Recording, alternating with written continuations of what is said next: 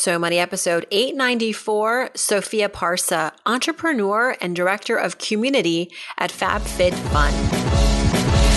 You're listening to So Money with award winning money guru Farnoosh Torabi. Each day, get a 30 minute dose of financial inspiration from the world's top business minds, authors, influencers, and from Farnoosh herself. Looking for ways to save on gas or double your double coupons? Sorry, you're in the wrong place. Seeking profound ways to live a richer, happier life. Welcome to So Money. My relationship with money is money comes, money goes. It's not, it's not, um, for me, it's not the point of success. Like I, it's important for me to be financially stable and it's important for me to be, you know, making a lot of money, but it's not what I consider personal success. We are in conversation with Sophia Parsa. She is a tech co-founder, Forbes 30 under 30 honoree, and a very accomplished entrepreneur. She co-founded the company Toot, which is an on-demand tutoring service after her tutor bailed on her the night before a big exam in college. So at 11 o'clock at night before the test, she found a new tutor thanks to the help of a professor, but then realized there's probably a better way to connect with tutors on demand. And the idea for Toot was born.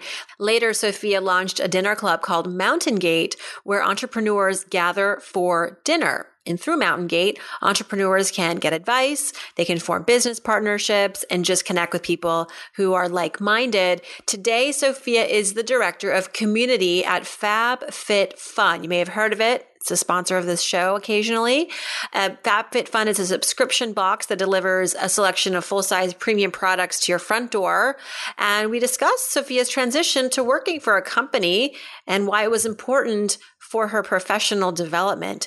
We also dive deep into the growing pains of the early days of entrepreneurship, how to score some investment capital, and what she plans to do with her money right now. Here's Sophia Parsa. Sophia Parsa, welcome to So Money. How are you? Thanks for having me. I'm great. We were connected through a mutual friend, our friend Artine. Shout out to Artine, who has been on this podcast. He's a superstar investor out in Los Angeles, super connector. And he's like, Farnoosh, you have to talk to Sophia for a lot of reasons. I think you would just get along on like a personal level, but you're both kind of running on the same DNA engine. Insofar as, which I, I, found to be extremely flattering because I, I see everything that you've accomplished. And um, you're definitely someone that I would describe as motivated, ambitious in the best possible way. A Forbes, you know, 30 under 30 honoree, multiple startup founder, community builder, go getter. Where do you get your drive? I was going to say Artine. I'm kidding. Um, no, but shout out to Artine for sure. He's really someone that I look up to and has accomplished so much with his age. So I'm, I'm flattered that he connected us. But to answer your question, um, I think I, in some ways, I, I'm, I'm not sure if I was born with it, but I was raised in a household that really found importance in entrepreneurship. So uh, my father was a tech founder um, at a very early age. And I say this story all the time, but it's really something that I think people resonate with, or they're like, ah, I should do this. Um, my dad gave me a business card. I think it was like five. and it was the VP of his company on the card. Oh my gosh. And I used to sit in a lot of his business meetings um, and take notes. And he just and and you know notes would be just drawings and weird doodles, but um, he really loved bringing me to all the conferences. Like I went to CES every year with him. Um, he brought me into a lot of his meetings. I went to work with him almost every day growing up, like you know my earlier before school. Um, so I think it was drawn from him. That's really sweet. I'm trying to think like what a business card today I have a 4-year-old, but like back then business cards were legit. Like everybody had a business card who was somebody. Now, like, what do we do? Like you say, Google me or go on LinkedIn. But that's such a great novelty. I'm thinking of maybe making that for my kids because they really do look at what you're doing and try to emulate you. So to bring them into that is, is such a natural engagement. And so that was your first foray into the world of business. And what, what, what do you think it was about it that you really hung on to? What, what do you love most about enterprising? Because you're really enterprising. I mean, I think the thing that made me hang on to it the most was like this idea of like, oh, I too can I can be a leader. And I watched my dad. He had a team of almost 500 people in his office um, in Irvine in the 90s, right? And I just I looked at this as like it was almost naive. I thought everyone owned a business. I thought everyone was doing this. And of course, that's not true, right? You have business owners, you have people who go and, and fight for their dream. But in my mind, as a child, I was like, oh, I, I, everyone can have a business. I can have this. And it, it set me up for definite success. And it set me up for this idea of where even in school, like in any leadership opportunity that I could see, I took, I took it. I ran for it. You don't have that that fear that fear variable. Even before we were recording, you're not working you're working for FabFitFun now and we'll talk about that transition is from going from like entrepreneur to employee, but you realize this is just temporary for you and that you're all, you to use your words, I'm going to probably start something on my own again. Not a lot of people go through life thinking that way because I think fear stops us. Like there's a lot of uncertainty with starting a business. There's a lot of fear. There's a lot of conditioning that, um, we somehow get in our heads that it, you're going to be set up to fail. what, You, do you have that chip in your brain?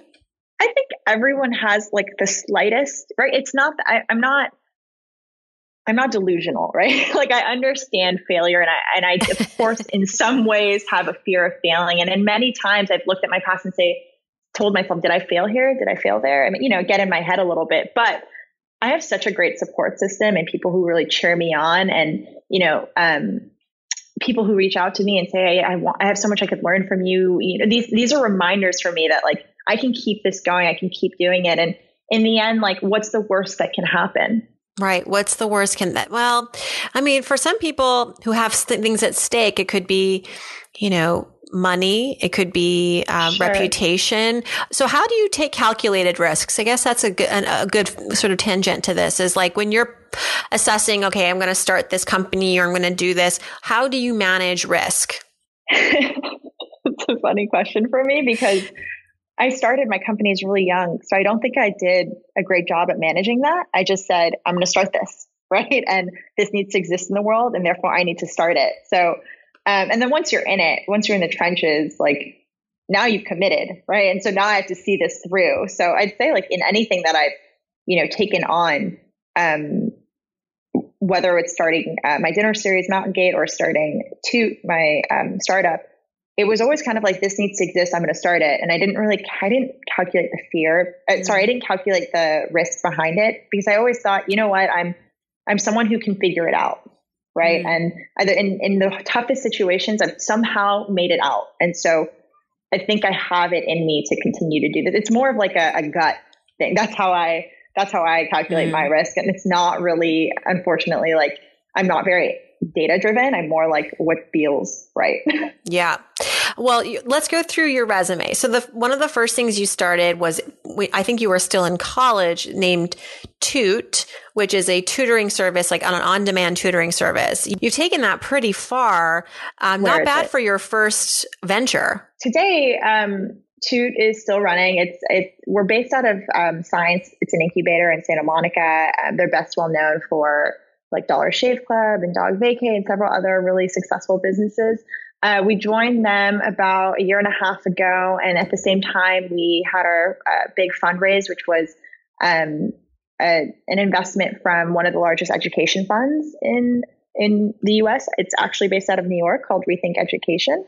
Um, and my co-founder today has taken over you know we're just we're trying to change the way students learn and the way students um, face the most difficult homework problems mm. um, and so that that's kind of where it is today and he's continuing to build it off i'm honestly over these last four months have sort of taken a large step back and, and focusing on what i wanted to do next um, but him and I are actually scheduled to meet up next week now that I know what I'm doing. and where you're ne- going next, right now you're at FabFitFun, which is actually uh, sometimes a sponsor of this podcast. Coincidence that you came on this show, um, learning this because this is a pretty recent development, and so I'm. I think we'd all be curious to know what motivated you to move from the startup life entrepreneur life to actually working within a within an organization. And I understand at FabFitFun, you're in charge of community building. So tell us about the new role and why you wanted to make the transition the one thing that I learned towards the end of my career at Toot was I love what I'm doing, but I'm not sure that I'm adding enough value. And it probably comes down to the level of passion I have for the space. Um, and uh, at the same time, I built uh, my dinner series, Mountain Gate, which led me to actually understand that my passion was community building. And so um, I had the opportunity to actually go and, and build Mountain Gate full time. My worry was that I might ruin the authenticity because when you build community, it's really tough. It's it's a really fragile thing. You know, if you push too much business into it, sometimes people run in the other direction because we all are really just looking for like human connection and not necessarily another way for you to profit off me in in the world of like community building. So um, you know, I, I toyed with that, and then I said, "It's probably not the right time to do this." Right, as I, I looked at the the landscape of like what I've built, and so I looked at other opportunities in investing, um, like in the VC world. And this happened to come up as I went to one of our first early investors um, in into who happens to be one of the founders of FabFitFun. And I said, you know, I think I'm going to do this. I think I'm going to step down and I'm trying to figure out what's out there for me and kind of asked him for his advice. And he said, well, what are you interested in? And, I, and the first thing that came out of my, my mouth was community building. And he said, Well, that's really good to know. I think we're actually developing um, a role right now for someone to come to FabFitFun and direct community. Um, so I, I, came over and I spent six hours with um, my boss, David, who it's so crazy to say I have a boss. um, my boss, David, right. who, you know, we spent close to six hours on where the community is today, the possibilities. And I just got so excited. It was like almost the feeling of when you're about to start your own thing, like your own company, which is this kind of like out of body experience where you're like, oh, then you could do this and that, and we can do this. And I just, I knew that this was the moment where, um, where I'm probably going to be best suited for now. Um, I, I also, you know, I thought about, am I ready? Am I physically ready to just go through that process again of like the fundraising and, and building a team and really leading properly and and actually really more than anything the stress of making sure that everything's afloat on top of like my daily business. And so the answer to that was maybe not yet right? Maybe not just right now. And and i didn't want to take money from people that i really care about and people who would eventually care about as um, they invested in me without that that being at a hundred percent. Um so decided to take the role at FabFitFun. I'm really happy that I'm here. It's this is my second week. Um, um, and my job right now is like, how do we take the membership base that we've built and really create an experience for them that's outside of just delivering a box, whether that's in person or online? I was really surprised to hear all of the verticals that FabFitFun is going into or has been going into. Like, can you go through them for us a little bit? Because it really does blow my mind. Like I think of them as more of this just sort of monthly subscription, wonderful way to kind of, you know, get access to beautiful designs and, you know, fashion and, and all sorts of things. But they've got a lot of different, a lot of different verticals. They do. So, um, you know, I'll talk about the things that we can talk about right now, which is, um, they have FabFitFun Style and it's their take on call it like a Stitch Fix. Um, it's doing really well. Such cool, such cool fashion um, Kendra, who runs it, is really admirable. She's one of like, she's like a boss lady, really. Um, and she's taken that department and kind of built it from the ground up. Um, so we have style, we have FabFitFun TV. Um, we have, of course, the boxes. The community is becoming something that's really important, and and how do we um, develop that? And then um, outside of that, there's in between. We have like edit sales and, and opportunities for people who love FabFitFun um, to participate in sales in between the boxes. Now, I want to talk about Mountain Gate because this is another venture that you started really more as as a, a, an alignment with your passion to build communities. This was uh, is still a dinner series, 6,000 people wide. How did you get the idea for this? And it kind of sounds like from what I've read, it sort of took on a life of its own just before you could even figure out what it was that you were doing you know, when they tell you that the best businesses just kind of happen and, you know, like you have no control over it.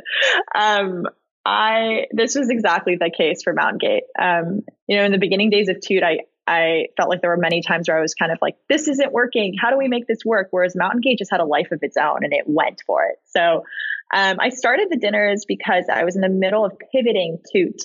Um, and I had just taken on some investments. So it was really important to me not to lose my investors' money and to really spend time with people who understand what it means to build a company, whether they're seed stage or, you know, they've sold their company, you name it. I just wanted to surround myself with really entrepreneurial and creative people who could help me face the challenges that I was facing. And I was really looking for guidance through my pivot. So I invited 20 founders to my home um, in Mountain Gate, which is Los Angeles. And I just, you know, didn't have much, they didn't really have any expectations outside of maybe we gather around this table and, and exchange challenges. Now, I didn't realize this, but I, I made my invite on Facebook shareable. So this invite got shared and 60 founders showed up to the dinner. Whoa. It was clearly a need. Um, it, it, people were obviously looking for this type of community, trusted community where they could share their challenges and not be afraid. Um, and so, you know, and it, and it also helped that I was at my home. It felt more private. It felt less networky. Um, so my mom, who's Persian and almost lost it when she realized we didn't have enough catering, started cooking.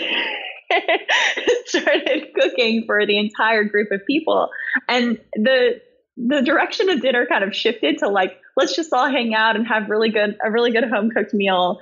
Uh, but people really found valuable relationships through that that they connected with later, and it brought things like partnerships, investment, uh, roommates, best friend. I mean, you kind of name it, it's come out of the dinner. And um, I created a Facebook forum because I wanted everyone to stay connected, and I didn't really want to be that point of connection at the time. I was like, I'm building a company, like I don't really have time to be connecting everyone. And um, and so I created this private Facebook forum um, called Mountain Gate for lack of a better name, it's just the gated community that we started the dinner out of. And it just went from, you know, it being in person and everyone exchanging information to it going online. And now people are asking for services. Who's the lawyer that I should be using? What, you know, um, what management tools, softwares is everyone using? What are you, uh, tons of suggestions basically. Um, and someone posted when's the next dinner on there and I just kept it going. and it's been three years. That's incredible. So what's the business behind it? Is there a business behind it? Not not right now and that you know that goes back to what we were talking about a little bit earlier which is was I ready to make it a business, call it like a membership, right? And and I didn't want to ruin the authenticity of what we built. So it's just a ticketed event. And we're looking at different things now like sponsors and how can I make it more elevated without having to ask our members for more than they're already doing. Yeah, I think sponsors would love to get in front of these founders these mm-hmm. influential people. Seems like exactly. a no brainer. So obviously you have done so well as an entrepreneur. I, I want to now shift to money because they're linked. And I wonder how your relationship with money and your perspectives on money are in comparison to your perspectives on leadership and entrepreneurship. Did you always feel as confident about money as you did about, you know, starting big things? Uh, no, it's actually money is a funny topic for me because I grew up in LA and you know I'm really blessed like I my dad did everything for us and he really gave us a life that I know most people dream of. And and money's a funny thing to me because I've watched it come and go especially watching my dad as an entrepreneur you know there are ups and downs. And he always he, I never realized I, I guess until I started my first company I didn't realize when he was going through the ups and downs um, while they were happening. So my relationship with money is money comes money goes. It's not it's not um, for me it's not the point of success like I, it's important for me to be financially stable and it's important for me to be you know making a lot of money but it's not what i consider personal success.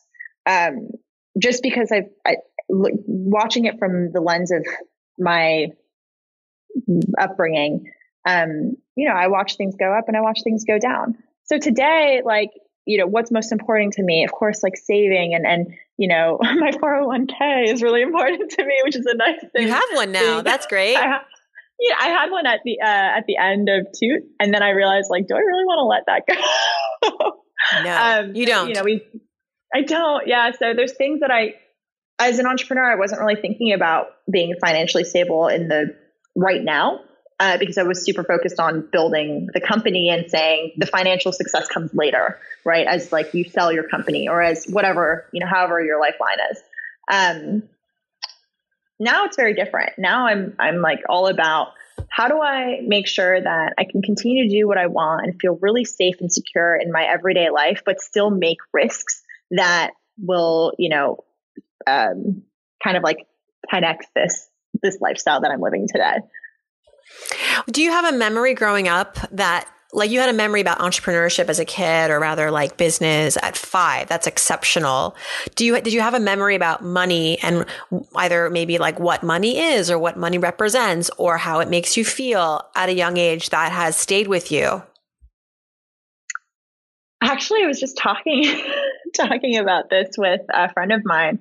It was we went shopping and we you know we realized we were spending a little bit of money and and she brought up to me, remember that time that we went to our parents and we said, we need a hundred dollars because we really want this shirt. And at the time we looked at that and we were like, can we ask our parents for a hundred dollars for a shirt? Like that seems really crazy. It seems really ridiculous. And then in the end, we said, actually, we don't want that. And we felt really bad about paying a hundred dollars for a t-shirt. And um, that to me is like one of, uh, one of the most recent memories I have of like really understand I, I always kind of understood the value of a dollar, but until I started working for it, did I really understand like, wow, I probably, you know, all those things that I bought when I was younger, I probably shouldn't have. I probably should have laid yeah. off it. And sometimes I even joke about my college degree. I'm like, did I really need that? well, so a couple thoughts. Yeah, the pain of of of leaving of parting with money doesn't quite hit until it's yours right. right. Until it's like you're coming out of your paycheck. And then, um, is college worth it? That's a really interesting point. I actually interviewed a guest recently. We we were talking about college and he's a bit of a contrarian and I was like, "So what do you think about college?" Because he doesn't think for example, home ownership is really worth it, blah blah blah.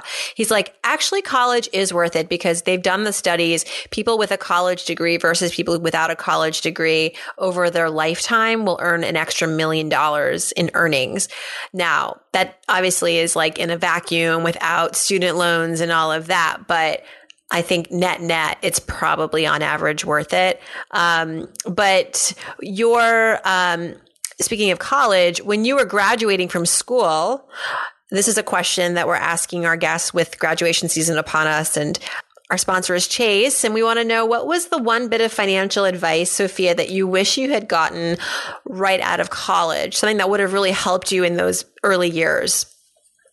Just to put aside like a hundred dollars like literally just yeah just put it away.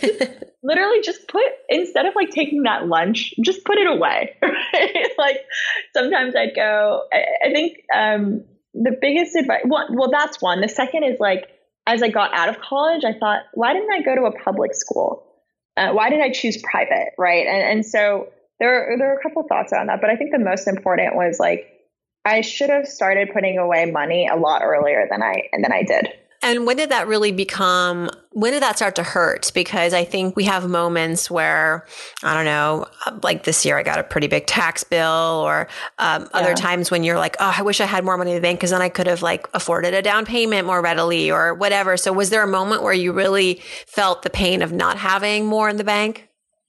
Yeah, when I was uh, starting to, because I knew that from the get go, I needed to go get like 50K or so from family and friends or whoever I could find it from um, to be able to build the tech to to be able to build the technology. So you know, had I saved some money then, I probably wouldn't have had to have done that so early on in the business. And I think that's really important. Um, and even now, as I'm at my role today, I'm like thinking about how do I save so that in case like I want to make the jump at some point, um, to to build my next business that I don't feel like I need to just raise funding because like how do I stay afloat, right? And like really think about having that extra um, the extra finances to say I'm gonna you know give up the paycheck, but I, I'm not gonna feel super stressed out about it. Well, how do you go about raising money? What are your top tips um, as someone who has done it, as someone who probably now is on the sort of the asking end? People might you call yourself an investor, and so advice, especially for women, because so few women get the VC dollars. And part of that is, I think, Well, you can tell me, but I think it's partly discrimination, discrimination, but also women maybe not having the confidence or, or even feeling supported in that role, in that kind of world. Um, a lot of these boardrooms are made of men. So it's intimidating. But what's your um, advice for women and everyone really who wants to ask for a round? So I would say, like, unfortunately, at a young age, I was conditioned to being in that boardroom. As I mentioned, like, I, I did go to all these meetings with my dad, and they tended, like, they were all men, especially like talk about their 90s, right? So, um, I never, because of that, I actually never looked at it as like I'm in a room with just men. I just looked at it as like I'm in a room, this is a meeting. Um, and so I never had this fear of like I'm I'm the woman in this room. I kind of just said I'm this person in this room, and my thoughts are equally as important as the other. So um, I didn't have that fear of like I am a female founder, but um, I think the most important thing, my top two important things, especially with early funding, like raising your first check, story is really important, like the storytelling of it. Because if you're really clear about your story, then you're really confident about what you're probably building. Um, and, and people can feel that. Like when your story's kind of all over the place or you don't have a really compelling story, you're less likely to get the interest of the person that you're talking to. And I think it's just with every conversation in general. It's like, how do you treat uh, the conversation where you really want someone to be listening to every word that you're saying? And it's creating that story that that they can resonate with or um, that's just compelling. Um, and my second is building real relationships with the person that you're talking to. And I know that's really hard to say because some it's hard to make some relationships, but we, one of my largest checks came from just a breakfast in New York where I almost missed this breakfast. Like I, and I didn't expect it to be what it became, but um, it was a Saturday. I was out there for actually for leisure, not even for work. Um, someone mentioned that I should meet with this investor in the education space. I sat with him the first like 20 minutes. I felt like this is not going well. We are not driving. we are not jiving. Like this is just not. I know this is like a waste of my Saturday and and probably his too. And as we got through this like hump of the first 20, 30 minutes, that like awkward 20, we ended up having a three hour breakfast about our thoughts about entrepreneurship, our thoughts about the education space. And we, we were actually really aligned in a lot of the things that we thought about. And we barely even touched on the company. We only touched on the company in the last like 10 minutes. And then we said, we should probably follow up on this. Um, and about a week later, he emailed me and he said, you know, I think you're an authentic entrepreneur and I think you're going to do everything you can to make this work. And so, um, you know, we'd like to have a second conversation with you and we think you're ready for fundraising now. I also at the table told him that I'm not fundraising currently. And and sometimes that seems to work. So um those are probably my two biggest advice is like really the storytelling and also building the relationship. Lastly, the most important, of course, like know your numbers, know, you know, know the the questions that are every investor asks. That is really good to know. I mean, I, I thought I was thinking as you were saying, I'm like, well, what about the deck? What about the financials? But I guess that goes without saying, but I'm glad you said it anyway. But yeah, the first two being um, focused on your story and being clear around that. And then also, I, I cannot um, agree more with the power in someone just believing in you, right? right? Like knowing your work, knowing your work ethic. And of course, the idea is strong, but it's also who's behind it. So if they believe in you, that is huge. That's a huge variable. It is because you know when it's there's lots of ups and downs in building the company. You're doing this effectively together, and you don't want that person to be like, Ugh, like I, I, I doubted. I, I should have looked into more of like who you are as a person. Like should it shouldn't have been blinded by the company because in in my stage it's super early, and so who do you really have to look to. It's the person in front of you. And and even in my investing, like I'm really only investing in early stage. My check is only valuable to the early stage entrepreneur. Um, and so that's kind of like I'm I'm really talking about early stage investing, and this is not like your late stage or even a investment. This is right, truly seed. like your first check. yeah. yeah, friends and family. Right. And even, I mean, he was not a friend or family, right? It was just, but seed. He was just a, a really eager breakfast date. yeah, I, I, guess it's like institutional but seed, right? what is your financial plan for the next few years? Is now you're an employee, you have that 401k again.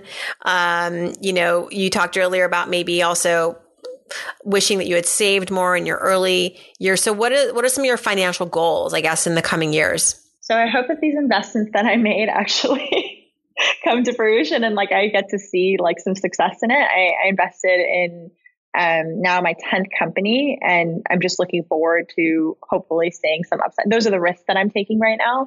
Um, and then as far as like personally with what I'm doing over here, my goal is like, you know, how do I get to the next level and how do I really build like this, this cushion for myself that I, I've never really focused on in my entire life, which is like a real salary with true savings and like really investing those savings properly and not like and this is separate from my angel investments like those are really risks those are gambles i would say like those are yeah. checks that i'm risking but um, with my personal finances like how do i create um, this like cushion to be able to travel as i want to be able to help you know if um, whatever comes up you, you, never know like if something comes up it's almost like my emergency cash right?